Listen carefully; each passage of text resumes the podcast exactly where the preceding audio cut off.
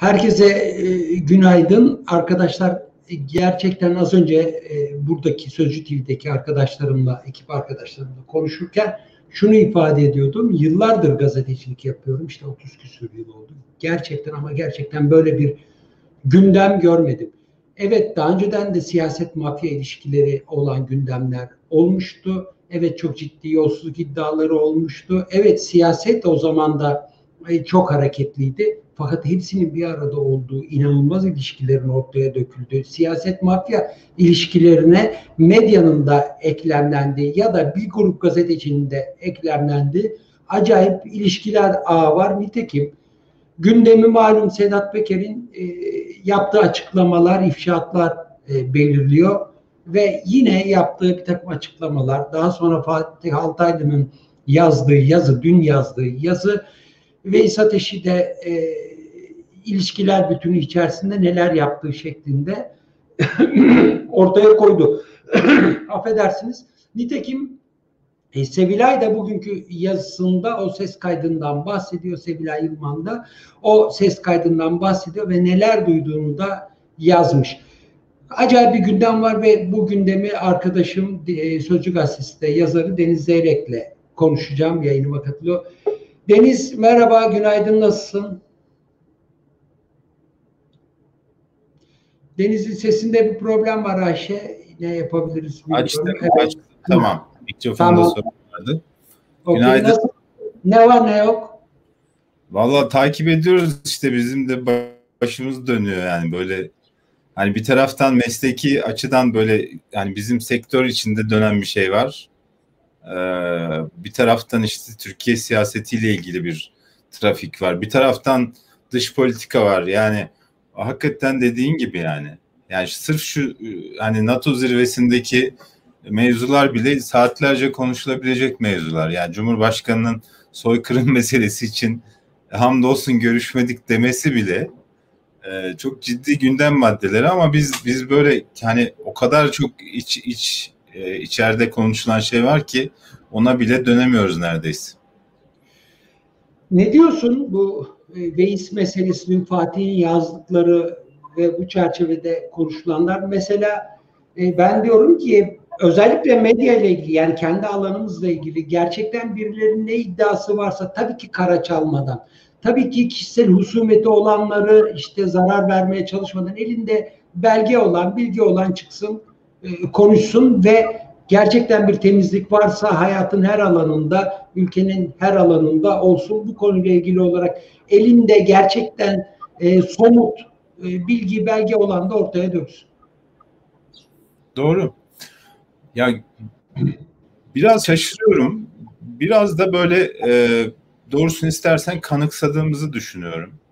Şöyle ki ya son dönemde özellikle bu son 5-6 yılda e, mesleki deformasyon yani mesleki deformasyon ülkede çok yoğundu gazetecilik alanında.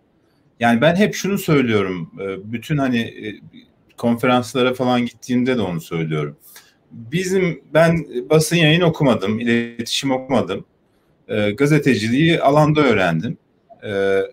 ama şunu öğrendim özetle. Bir gazetecilik var. Bir halkla ilişkiler çalışması var bir de propaganda meselesi var. Şimdi gazeteciliğin ne olduğunu işte biz bu işi e, yapanlar biliyoruz. E, George Orwell'in dediği gibi yani gazetecilik e, birilerini rahatsız eden haberler yapmaktır. Gerisi halkla ilişkilerdir.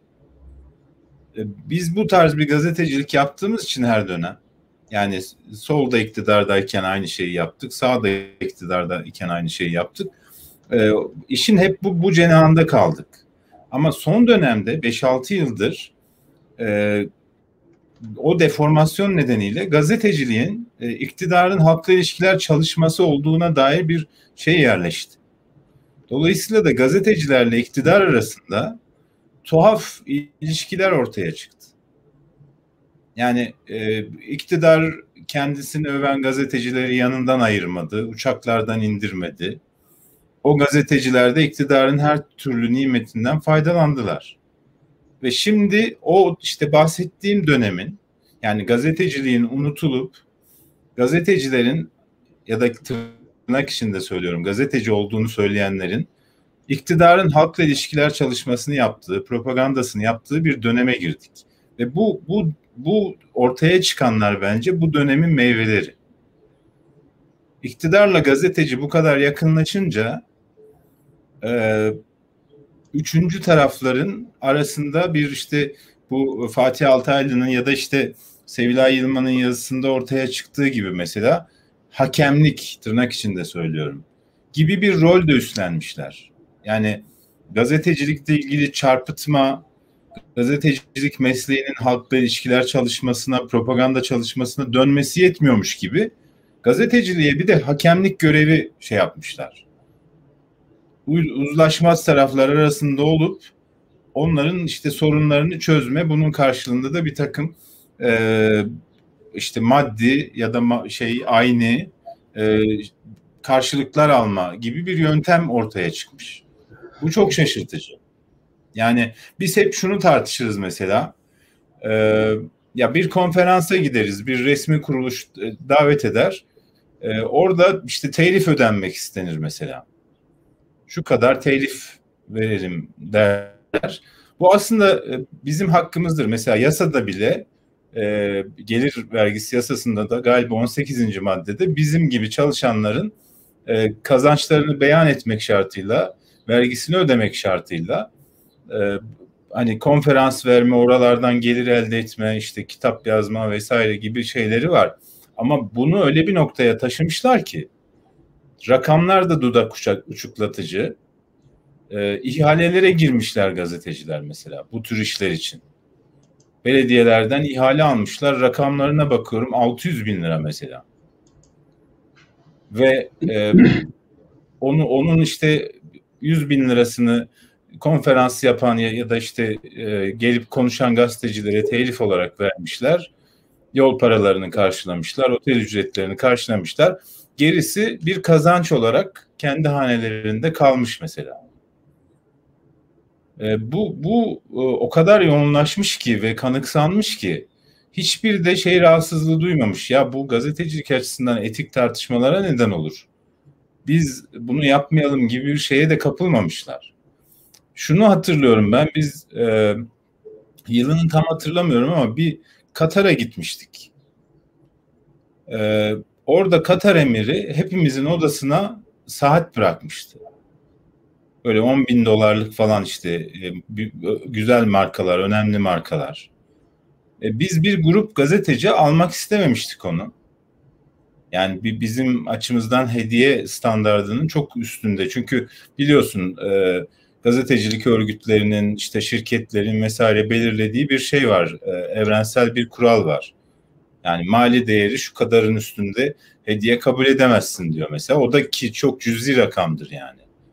yani 50 dolardır, 20 dolardır falan o, o civarda küçük bir şeydir. Ee, o zaman biz e, yani almadığımız için eleştirilmiştik bazı gazeteciler tarafından. Bana çok tuhaf gelmişti. Ya al götür bilmem kime verirsin. Al götür şoförüne verirsin. Al götür bilmem ya hani şoför Rolex saat takmak zorunda mı? E, bu, bu bunu maalesef işte bu, bu son dönemde e, bizim sektörde çok yaygınlaştı ve e, sonuçlarını görüyoruz. Ben üzülüyorum şahsen çünkü ya şimdi Veys Ateş'le biz 3 3 sene e, ben program yaptım Habertürk'te. Yani bundan 4 ay önce de işte artık koşullar gittikçe zorlaştığı için, tartışma ortamı kötüleştiği için, e, karşımıza karşı görüş diye çıkarılan insanların seviyesi gittiği, gittikçe düştüğü için bıraktım. E, bir daha gitmedim mesela e, o kanala. Veys Ateş'le programımızı bitirdi. Yani onlar beni çağırmadı. Ben ben de gitmedim doğrusunu istersen. E, şimdi dolayısıyla da olup biteni üzülerek izliyorum. Yani ama bu Sedat Peker işi biraz da buna vesile olduğu için de mutluyum. Yani bizim sektörde de bu tür şeylerin ortaya çıkması e, böyle hani yozlaşmış ilişkilerin e, teşhir olması benim hoşuma gidiyor. Biraz da senin az önce söylediğin konu vardı. Normalleşti dedin ya aslında normalleşmesini e, ben şöyle e, görüyorum. Hukuk sistemi bertaraf edilince herhangi bir siyasi anlayışa yakın olan ya da siyasi iradeye yakın olan, iktidara yakın olan her kesimden insan tuhaf bir özgüvenle hareket etti. O tuhaf özgüven nasıl olsa kimse sorgulamaz ya da nasıl olsa işler böyle devam ediyor diye. Mesela Veys'in otomobiliyle ilgili olarak ki pahalı bir Mercedes e, Sedat Peker'in iddiası bunu bakanlığın verdiği yönde. Şimdi ortada e, bu noktaya geleceğiz. Ortadaki iddiaların siyasi yansımalarının ne olacağı konusunda da konuşmak gerekir ki esas mesele o. Çünkü Sedat Peker de ortaya koyduğu her iddiayı aslında hedefi başkaları ve e, kurşunu sektirerek atıyor tabiri caizse. Ama burada da 12'den vurmuş gibi görünüyor. Göreceğiz. Medyaya geldiğimiz zaman bu tuhaf özgüvenle hareket yurt dışı seyahatlerinde de görüldü. E, işte akreditasyon uygulamalarında da göründü. Kimse e, ses çıkarmadı. Deniz e, her fırsatta şunu söylüyorum. Bizim ülkemizdeki medyanın içinde bulunduğu durum neredeyse ulusal güvenlik sorunu olacak boyutta. Çünkü Türk medyasına artık kimse inanmıyor. Bunun da nedeni AK Parti siyaseti ve ortaya koyduğu ilişkiler bütünü oldu. Bu da olayın bir parçası. Fakat gazetecilerle ilgili olarak adı geçenler bunlar. Ve mesela Sedat Peker'in ifşaları e, Peker'in ifşaları çerçevesinde sadece birkaç gazeteciyle ilgili durum ortaya çıktı. Ya da konuşuldu ya da yüzde yüz doğru olduğuna inanıldı ya da soruşturulmaya başlandı tırnak içinde. Çünkü Özışık kardeşleri de işte savcılık hareket etti, ofislerini bastı falan. Ama bu çerçevede adı geçmeyen birçok kişi olsa gerek. Ve bütün bunların da konuşulması gerekiyor. Ve maalesef bunların konuşulması için bir e, mafya liderinin açıklama yapmasını bekliyor herkes. Bak mesela şunu da söyleyeceğim. Mesela 10 bin dolar alan siyasetçi. 10 bin dolar alan siyasetçi konusunda hiç kimse konuşmadı. Çok ısrar ettiler. İçişleri Bakanı iddia etti konuşmadı. Sedat Peker bir açıklama yaptı. Herkes bunu devlet de herhalde bunun doğru olduğunu kabul ediyor. Ki e, ortada o işi çıtayı da yükselterek konuştu. Doğru olduğunu iddia ediyor. E, kimse artık soruyu sormuyor ama hala İçişleri Bakanı'nın konuşması lazım. Kim, ne, nasıl, niçin bu iddiayı ortaya attı konuşması lazım. Ama kimse konuşmuyor ve bence bunun en önemli gerekçesi hukuk ve insanların bu tuhaf özgüveni. Garip yani bu bu e, temizlik diyoruz. Bunun hayata bir şekilde geçiriliyor olması lazım ve bu da bir mafya liderinin konuşmalarıyla ya da konuşmasını bekleyerek olması daha da acı verici. Evet. Ya bir de ma- maalesef sadece mafya lideriyle ilişkili değil. Yani şöyle bir şey düşün. Yani bir gazeteci milyon dolarların döndüğü bir pazarlığın tam ortasına nasıl kendini koyar? Yani bugün Sevilay Yılmaz'ın aktardığı e, diyalog ses kaydını dinledim diyor. Evet. Ya biz ma- masumiyet karenesini e, dikkate almalıyız. E, bu, bu, bunu e, asla şey yapmamalıyız. Yani e, gerçekler tamamen ortaya çıkıncaya kadar e, ihtiyatlı ve dikkatli davranmalıyız. E, ama şimdi orada yani iki taraf var çatışan. Bir taraf herhalde devlet tarafı. Ben onu anlıyorum. Bir tarafta devletin sıkıştırdığı bir bir e, zengin bir iş adamı ve gazeteci tam ortalarında duruyor. Ben Ankara'dayım işte e, görüştüm şu kadar para gönderirsen senin işini halledecekler diyor. O da diyor ki iyi de parayı gönderdikten sonra halletmeseler ne olacak? Sen merak etme ha- hakem benim diyor. Para bende duracak iş olana kadar. İş olunca ben aktaracağım diyor. Şimdi belki de hakikaten hiçbir şeyi yoktur, kötü niyeti yoktur iki tarafı. Uzlaştırmaya çalışıyordur falan ama bu bizim gazetecilerin mesleki olarak e, bulunmaması gereken bir nokta. Bulunmaması gereken bir konum. E, gazetecilikte en tehlikeli şey çıkar çatışmasıdır. Yani conflict of interest dedikleri şeydir. Hakkında haber yazma ihtimaliniz olan biriyle bu tür ilişkilere giremezsiniz. Şimdi düşünün e, Erdoğan mesela Sezgin Baran Korkmaz'la böyle bir yakınlığın var. Başka işte bir bakanla böyle bir yakınlığın var. İkisi arasında durmuşsun şey yapıyorsun. E peki Sezgin Baran Korkmaz'la ilgili yazı yazman gerektiğinde, haber yapman gerektiğinde e, o ilişkiyi nasıl görmezden geleceksin?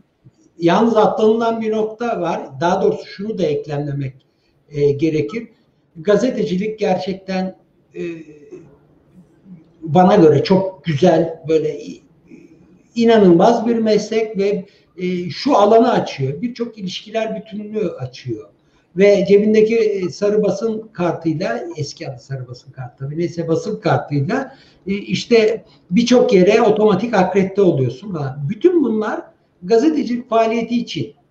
Ama e, aynı zamanda bir network oluşturan, bir ilişki bütünü oluşturanlar. Bunlardan maddi ve manevi çıkar sağlamak için de önemli bir alan. Ne bileyim e, siyasette de bunu yapanlar var. Emniyet teşkilatında da bunu yapanlar var. Yani gazeteciliği ilişki kurmak için e, kullanılıyor. Dolayısıyla gazeteci kalmak zorunda hissediyor kendini. Yani eğer iş bitiricilik yapacaksa ya da bunun adı neyse komisyonculuk başka bir şey gazeteciliği bırakarak yapması gerekir. Ve bundan sonraki süreç ne kadar hukuki ne kadar değil ayrıca tabii ki tartışılır ama yok. E, bu arada Sezgin Baran Korkmaz'ı siz yıllar önce Hürriyet'te manşet yapmıştınız galiba değil mi? Evet, evet doğru. e, bu her olayın içinde yani son dönem adı geçen bu e, kişi için neler söyleyeceksin? Sezgin Baran Şöyle bir şey şimdi kendisini bir kere e, bir Kars gezisinde gördüm. Bir de e, Ardahan Eğitim Vakfı'nın bir e, gecesinde gördüm. E, işte e, çok böyle şeydi, biz genç yaşında öv, övgüyle bahsediyordu herkes. Çok hayırsever. Gerçekten de şöyle bir şey, tarafı vardı mesela benim dikkatimi çeken. E, yani parasının bir kısmıyla hayır işleri yapmayı seviyordu.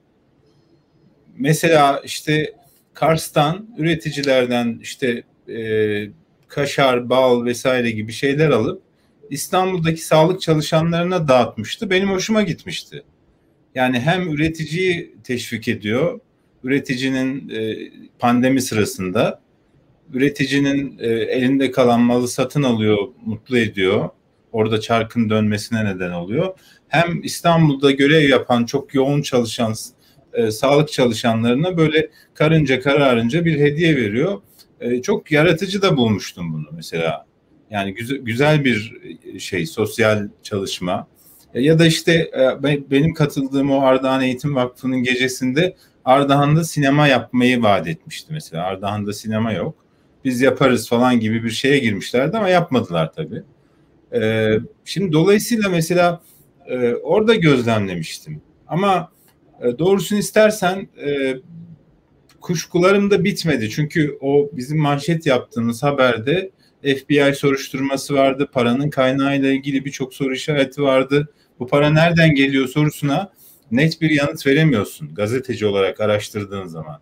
Onun için mesela ben biraz böyle mesafeli durmuştum ama çok tanıdığım insanlar e, e, yani şimdi mesela Cumhurbaşkanlığında çalışan biri e, onun aldığı botları ve montları Kars'ta köylere dağıtmıştı. Video çekip e, teşekkürler Sezgin abi e, diye e, sosyal medyada ya, şey yapmıştı. Yani Kars'taki köy okullarına mont, bot falan yardımları yapmışlardı mesela.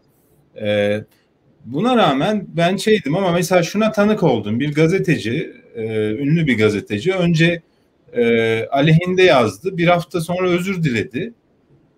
E, ve bizzat benim yaşadığım bir şey. E, aynı gazeteci birkaç hafta sonra da İstanbul'un ünlü bir reklamcısını Sezgin Baran Korkmaz'ın e, halkla ilişkiler işini sen al diye yönlendirmişti mesela. E, bana da fikrimi sormuşlardı o zaman. Ne düşünüyorsun? Ben de bu kaygılarımı dile getirmiştim mesela. Hani dikkat edin diye. Ee, hani paranın kaynağı konusundaki e, kafamdaki soru işaretlerini iletmiştim. Fakat çok enteresan. Yani ben bir vatandaş olarak, bir gazeteci olarak bu kaygılarımı dile getirdim. Bir hafta sonra e, benim o halkla ilişkilerci e, şahsa ve onu yönlendiren gazeteciye şey yaptığım görüşler e, Sezgin Baran Korkmaz'a iletilmişti mesela. Deniz Zeyrek seninle ilgili böyle olumsuz konuşuyor diye. Yani e, ilişkiler şeyi çok tuhaftı. Bana çok tuhaf gelmişti. Yani nasıl yaparsınız böyle bir şey? Nasıl bu hafta yerden yere vurduğunuz bir insandan bir hafta sonra özür dilersiniz? Ondan sonra da onun halkla ilişkiler, ona halkla ilişkiler şirketi bulursunuz. Ben doğrusunu istersen çok şaşırmıştım mesela. Ee, ünlü bir gazeteci diyorsun. Evet ünlü bir yani gazeteci. Çok, çok vahim bir iddia. Yani çok korkunç bir şey aslında. Yani e, Veys'in yaptığının bir başka versiyonundan bahsediyoruz. Öyle ya da böyle bu işin e, yani gazetecilik faaliyetinden dolayı başka şekilde para kazanma. E, ya bilmiyorum biz Ankara'da bu işleri çok tuhaf karşılıyoruz. İstanbul'da da böyle yani birkaç dinozor var böyle sizin gibi ama onun dışında benim üzüldüğüm şey sektörde artık bunlar kanıksanmıyor. Yani bu tür ilişkiler normal karşılanıyor yani. Ee, ve ne yazık ki e, normal olan oymuş gibi bakıyor herkes. Yani anormal olan biziz. Takıntılı, marjinal bu tür işleri fazla ön plana çıkarıyorlar. İşte e, etikten bahsediyor, hediyeden bahsediyor, şundan bahsediyor falan. E, onlar marjinal sayılıyor. Diğerleri normal sayılıyor. Yani benim açımdan e, çok böyle hani bu bugünlerde gözlemlediğim, izlediğim şeyler benim açımdan çok öğretici. Yani bu iletişim meselesini, gazetecilik meselesini, basın meselesini sahada öğrenen alaylı bir gazeteci olarak e, hala öğrenmeye devam ediyorum yani. E, yaş yaşayarak öğreniyoruz. Biz hani bu bu işin mesleki etik prensipleri ne olmalıdır? E, işte yaşayarak görüyoruz. Siz ah siz Ankara gazetecileri var ya. Az önce dediğin bir lafı e, onun altını çizmek için söylüyorum. Diyorsun ki biz vallahi Ankara'dan böyle görüyoruz. Valla onur dediğin, gurur dediğin, şeref dediğin şeyin coğrafyası yoktur Deniz. İstanbul'dan da böyle görülüyor yani. Hiçbir farkı yok. yok. Ya ama İstanbul'da çok para var Erdoğan. Yapma Deniz. Yapma. Ben şimdi bu televizyon işlerinden sonra İstanbul'a gelip gitmeye başladım. Ee, yani bizim burada anorm yani Ankara memur kenti. Ankara'da gerçekten para yok.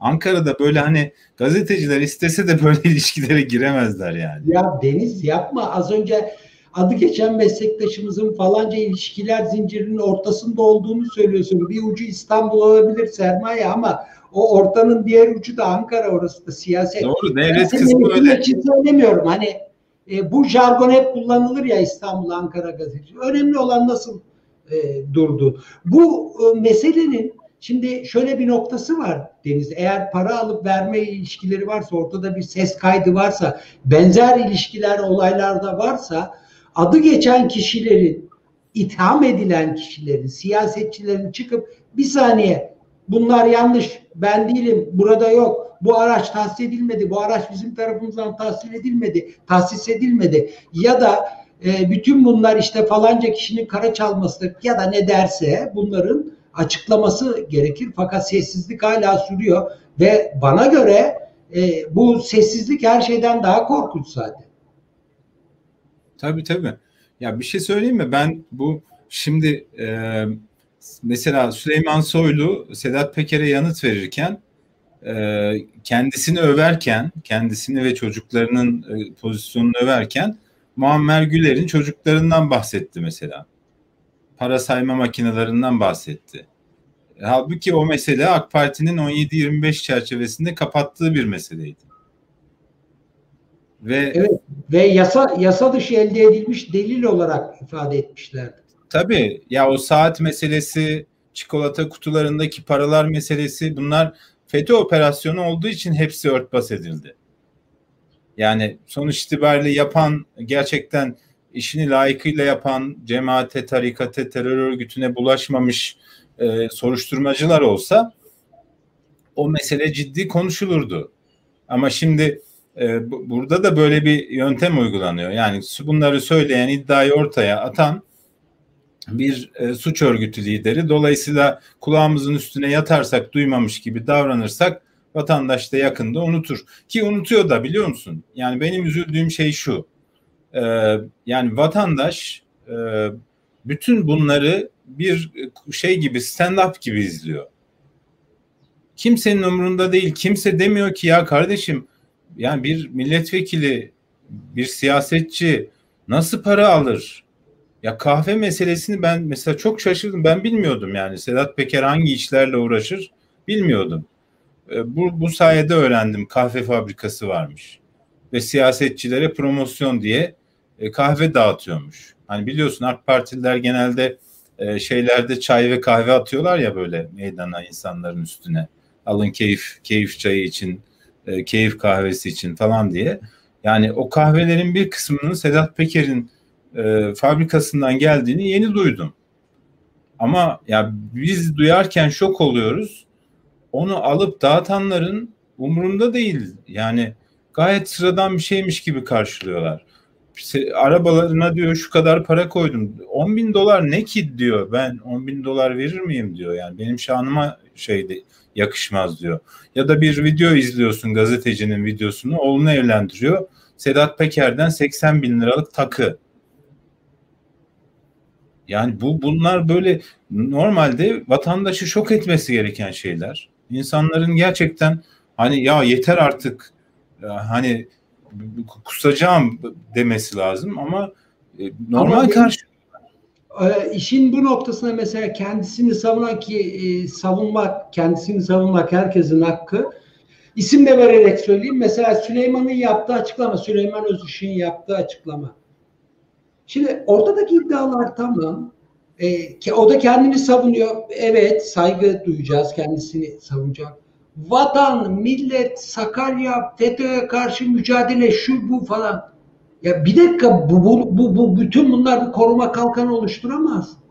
Mesela e, AK Parti Grup Başkan Vekili de e, Bülent Bey yaptığı açıklamada Gazi Meclisi bunlarla meşgul edemeyiz dedi. Ya meclis gazi kabul ama meclis şehit olacak neredeyse. Çünkü adalet şehit olunca meclis de şehit olur yani.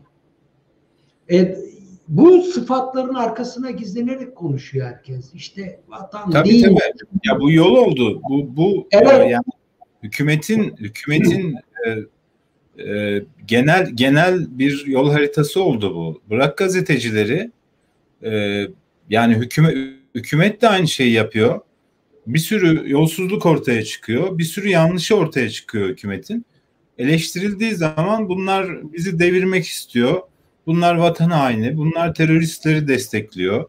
Yani şöyle hatırlasana Süleyman Soylu, Sedat Peker konuşmaya başladığında ilk ne dedi? Senin dedi Meral ablam var, senin işte Kemal abim var, senin sözcün var. Değil mi? Hatırlıyor musun? Bir gün Cumhuriyet. Yani evet. Ha bunları söyledi. Ya kardeşim Sedat Peker'le bizim aramızdaki en büyük ilişki bizim söylediğimiz sözler nedeniyle onun bizi tehdit etmesi. Bizim eleştirilerimiz nedeniyle onu bizim onun bizi hedef tahtasına koyması. Bizimle Sedat Peker arasındaki en büyük ilişki budur. Sedat Peker hükümeti eleştirdiğimiz için bizi düşman ilan eder. Etti de yani 2015'ten kaçana kadar hükümetin yanında yer aldı ve bizi de düşman olarak gördü. E şimdi kalkıyorsun e, senin sözcün var diyorsun. Ya sözcü sözcünün ne işi var? Yani sözcü bu işleri hep eleştirmiş. E, Meral ablam var. Meral Hanım yani bugüne kadar ilişki kuran sensin. Senin milletvekilin e, azmettirmiş bir millet, eski milletvekilini de öldürtmüş. Senin milletvekilin azmettirmiş Hürriyet gazetesini bastırmış. Senin milletvekilinin işte para almış. Yani şimdi bütün bunlar dururken vatan, millet, Sakarya bunlar boş laflar. Gerçekten boş laflar. Yani e, bütün şeyleri ben ben ona çok üzülüyorum. Yani bu bu geldiğimiz noktada siyaset maalesef iki şeyi çok pervasızca kullanıyor. Biri vatan millet sevgisi, diğeri din. İnsan evet. üzülüyor. İnsan bir insan için yaşadığı ülkede en kıymetli şeydir vatan sevgisi, yurt sevgisi ve inanç. Neye inanırsanız inanın. Bu, bu ikisini zedelediğiniz zaman o ülkeye bağlılık zedelenir. Ve bu, bu duyguları, vatan sevgisini, yurt sevgisini ya da inanç meselesini öyle pervasızca kullanıyorlar ki perde gerisinde yaptıklarını örtmek için. Ya gerçekten insan üzülüyor. Yazık yani. İnsanların inancına yazık. İnsanların vatan sevgisine yazık. Bunlar bu kadar suistimal edilmemeli yani. Ben bunları yaptım. Ya ben ben mafya liderinden işte şu kadar para aldım ama e, vatan sevgisinden, hainlerle mücadele için, FETÖ'yle mücadele için, PKK ile mücadele için. Ya bunları yapmak için bir yerden bir şey alman gerekmiyor ki.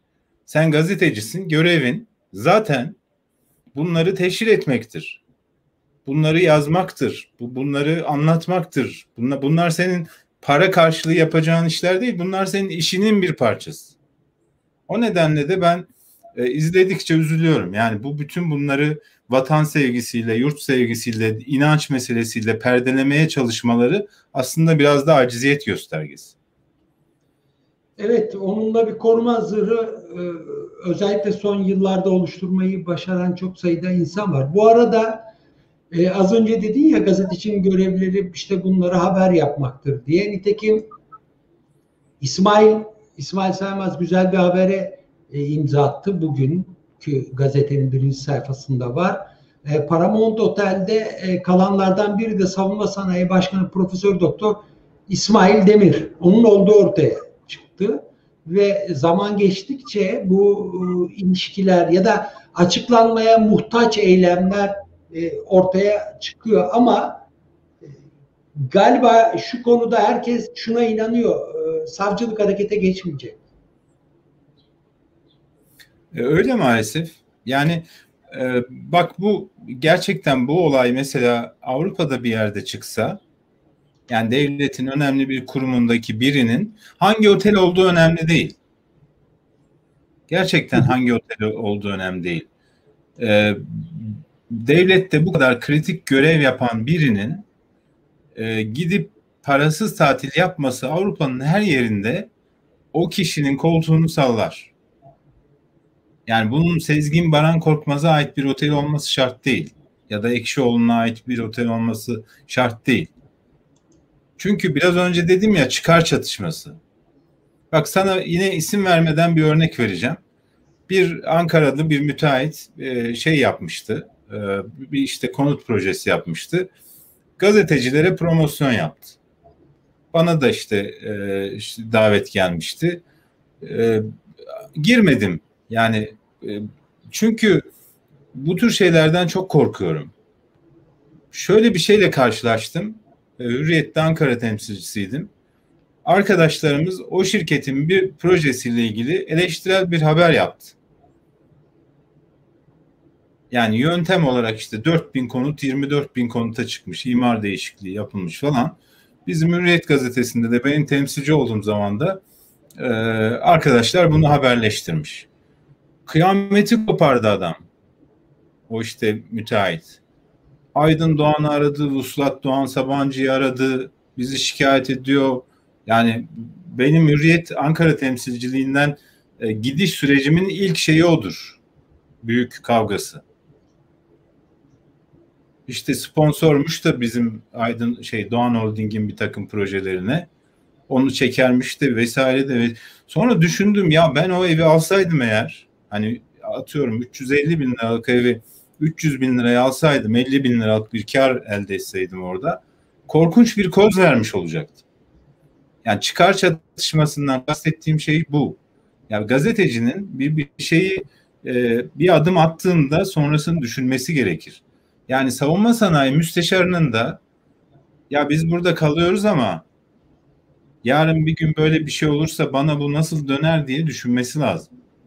Kötü niyetli değil eminim. Yani e, işte arkadaşı, dostluğu vesaire bu, bu dostluk işin içine girince bazen kontrolden çıkabiliyor.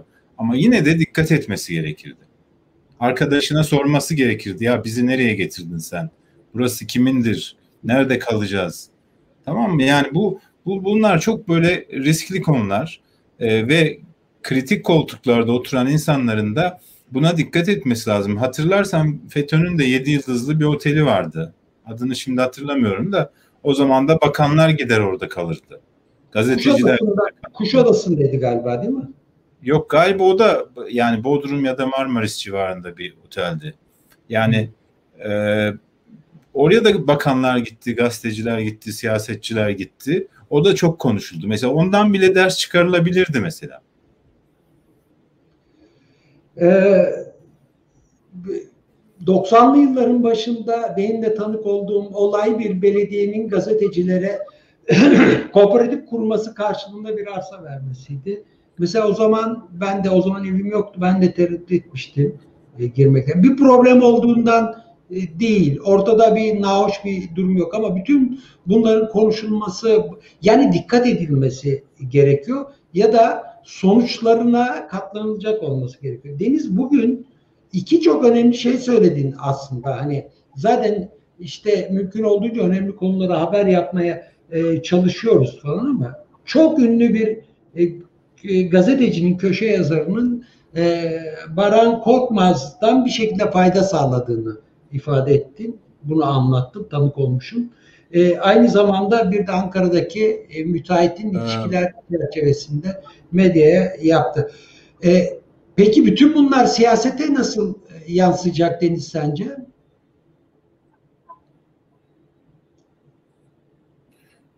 Bir ses kesildi ama e, Erdoğan duyamadım. Hayır.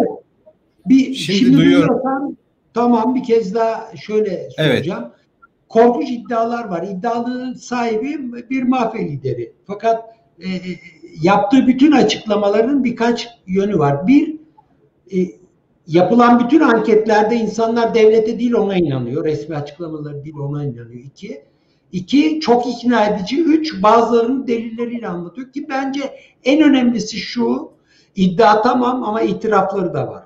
Yani kendi içinde oldu. Dolayısıyla bütün bunların siyasete bir yansıması bekleniyor ki e, aslında herkesin sessiz kalması yansımayı da gösteriyor.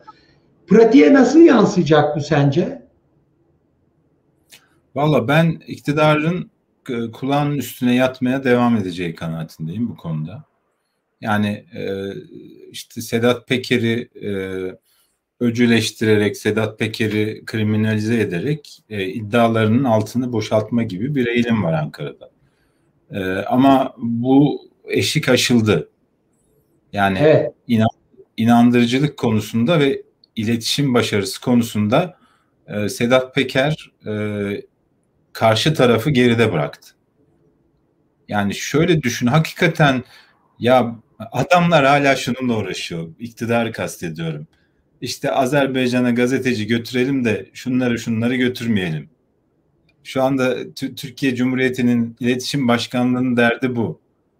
Cumhurbaşkanı ile gazeteci götürelim, sözcüyü, cumhuriyeti bir günü işte kararı şunu bunu götürmeyelim. Adam hala bununla uğraşıyor. Kafasındaki en büyük iletişim stratejisi bu. Akreditasyon. Orada koca binalar var böyle bir sürü personel çalışıyor. Bir iletişim strateji olması olması gerekiyor. E, öbür tarafta da bir kamera, bir tripod işte bir telefon, bir tripod var. Koskoca iletişim başkanlığını alt ediyor. Neden? Çünkü iletişim başkanlığı o dediğim şeylerle uğraşıyor. Türk medyasını ikiye bölüyor. Bir kısmını düşmanlaştırıyor yani bir kısmını böyle şey yapıyor, mu- muhalif diye etiketliyor. Her şeyden uzak tutmaya çalışıyor. O nedenle de başarısız oluyor. Yani şimdi senin gibi benim gibi işte gaz- gazetecilerin e, böyle herkese ulaşabildiği ana akım diyebileceğimiz bir platformda e, bu meseleleri konuşmamız e, daha sağlıklı değil mi? Dün bir bürokratla konuştuk. Çok güzel bir şey söyledi. Hoşuma gitti konvansiyonel medyayı yaşatmalıyız dedi. Yani bu medya işlerinden sorumlu e, bir yönetici dedi ki konvansiyonel medyayı yaşatmalıyız. Ama buna müsaade etmiyorlar dedi. İşte konvansiyonel medya kendi görevini layıkıyla yapmazsa sosyal medyanın imkanlarını kullanan insanlar böyle bir tripodla bir telefonla sizi alt edebiliyor. Bence buradan yani bu meselenin hani o iddialar şunlar bunlar bir kenara bir de iletişim boyutu var. Ve bu ülkede bu iktidarın iletişiminden sorumlu olanların şapkalarını önüne koyup biz nerede hata yaptık da bir telefon, bir tripod bu milyonlarca lira harcanan, yüzlerce, binlerce personel çalışan şeyi alt etti diye sorması lazım. Yani bu, bu böyle bir ihtiyacımız var. Ben e, iddialar konusunda bir şey yapacaklarını zannetmiyorum. Netice itibariyle çikolata kutularında rüşvet aldığı iddia edilen bir insan şu anda büyükelçi. Yani e, hiç kimseye hiçbir şey olmuyor bu konuda. Yolsuz işte İstanbul Büyükşehir Belediyesi ile ilgili her gün bir yolsuzluk iddiası ortaya çıkıyor. E, geçen oturdum, üşenmedim, karşılaştırdım. E, ya bu e, yolsuzlukların en küçüğü bile İSKİ skandalında dönen e, paranın paradan kat kat fazla. Yani İSKİ skandalında 6 tane mi 7 tane ihalesi var İSKİ'nin. E, Ergun Göknel e, İSKİ Genel Müdürü e, bir paravan şirket kuruyor. O ihaleleri ona veriyor. Durum bundan ibaret. Ve ee, eşit e, bunları... bir, bir nokta var Deniz. Halk FETÖ'ye, FETÖ'nün polisine, FETÖ'nün savcılarına inanmadı ama Sedat Peker'e inanıyor. İşte demin onu söyledim. Yani böyle bir fark var arada. Ee, anket yapılıyor. Yüzde yetmiş çıkıyor kime ya şöyle bir şey dikkatini çekti mi bilmiyorum. Ee, yani Sedat Peker yakalandı e, şeyi hani sanki bir dizi izliyorsun da dizinin baş kahramanı en sevilen kahramanının başına kötü bir şey gelmiş gibi insanlar üzüldü Sedat Peker'in yakalanmasına yakalandığı iddiasına. Ee, iktidar mensupları da sevindi. Yani e, daha bundan 3 sene öncesine kadar mitinglerine giden, alkış tutan, bravo reis diye arkadan sırtını sıvazlayanlar da sevindiler. Ama ekseriyeti insanların e, bir dizinin, bir filmin baş kahramanının başına kötü bir şey gelmiş gibi üzüldü. Bu, bu çok tuhaf bir görüntü değil mi? Hem nasıl? Ee, az önce söylediklerine bir ek yapmak istiyorum. Mesela e, konvansiyonel medyanın yaşaması e, gerekir dedim. Fakat her şey artık ideolojik perspektifte bakılıyor. Kendisinden yana olan, kendisinden yana olmayan. Bir de kendisinden yana olanın ne yaptığının da önemi yok. Çünkü biat etmiş. Yani her türlü kirli ilişkilere girmiş olabilir, araştırılmaz, soruşturulmaz, her türlü akreditasyon açıktır. Halbuki biz akreditasyonu oraya buraya gezmek için falan filan değil. Ee, ülkenin cumhurbaşkanı takip etmek için ya da işte gündemi takip etmek için e, isteriz öyle bir yere gitmeyi. Fakat mesela Evrensel Gazetesi'ne inanılmaz engeller çıkarıldı. Basın ilan kurumunun engellerinden bahsediyorum. Aynı şey bizim gazetemiz için de geçer. Bu olaylarla ilgili olarak bir soruşturma yapıldı. İlk savcılık ilk e, konuda e, Cumhuriyete karşı harekete geçti. E, bütün bunlar olunca bunları halk görmüyor değil. Hem güvenini kaybediyor hem dolayısıyla devlete değil resmi açıklamalara Doğru değil. Ama neyi kullanıyor bak.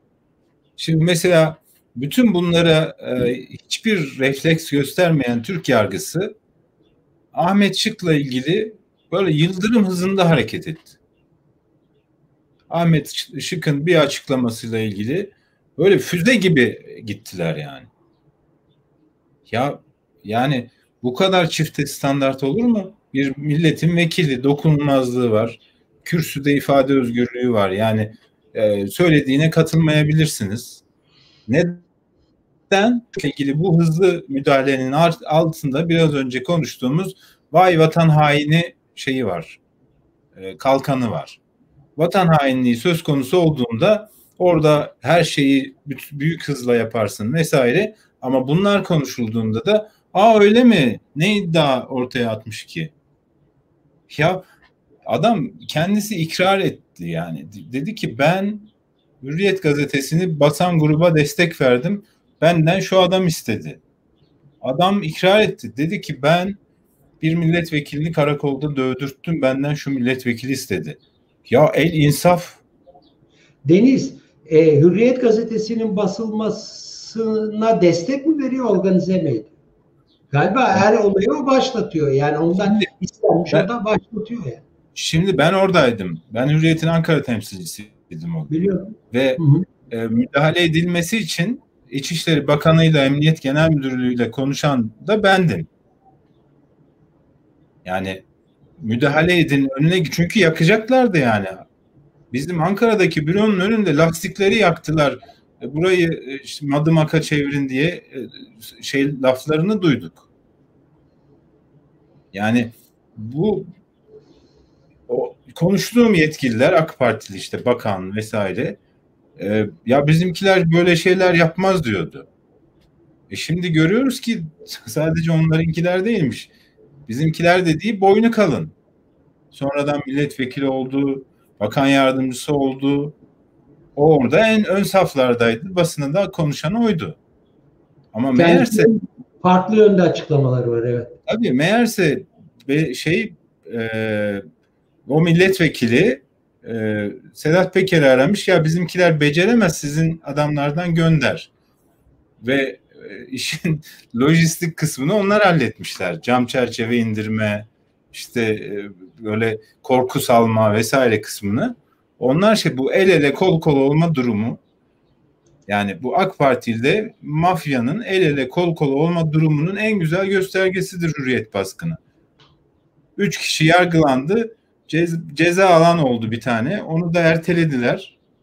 E şimdi bir suçun içindeki biri ikrar ediyor. Bunu bu kişiyi, bu milletvekilini, eski milletvekilini e, bu baskını azmettirmek suçlamasıyla soruşturma başlatması lazım. Niye başlatmıyor? Cesaret edemiyor çünkü Cumhurbaşkanı'na çok yakın bir isim. Bunu yapan savcının başına ne gelir biliyor musun? Direkt Hakimler Savcılar Yüksek Hakimler Savcılar Kurulu alır e, İstanbul'dan ya da Ankara'dan gönderir Hakkari'ye Kars'a. E, hani coğrafi şeyi var ya hakimlere coğrafi güvence dedikleri şey bu öyle bir zamanda gönderir ki taşınamaz bile. Çocuğun okulu devam ediyordur.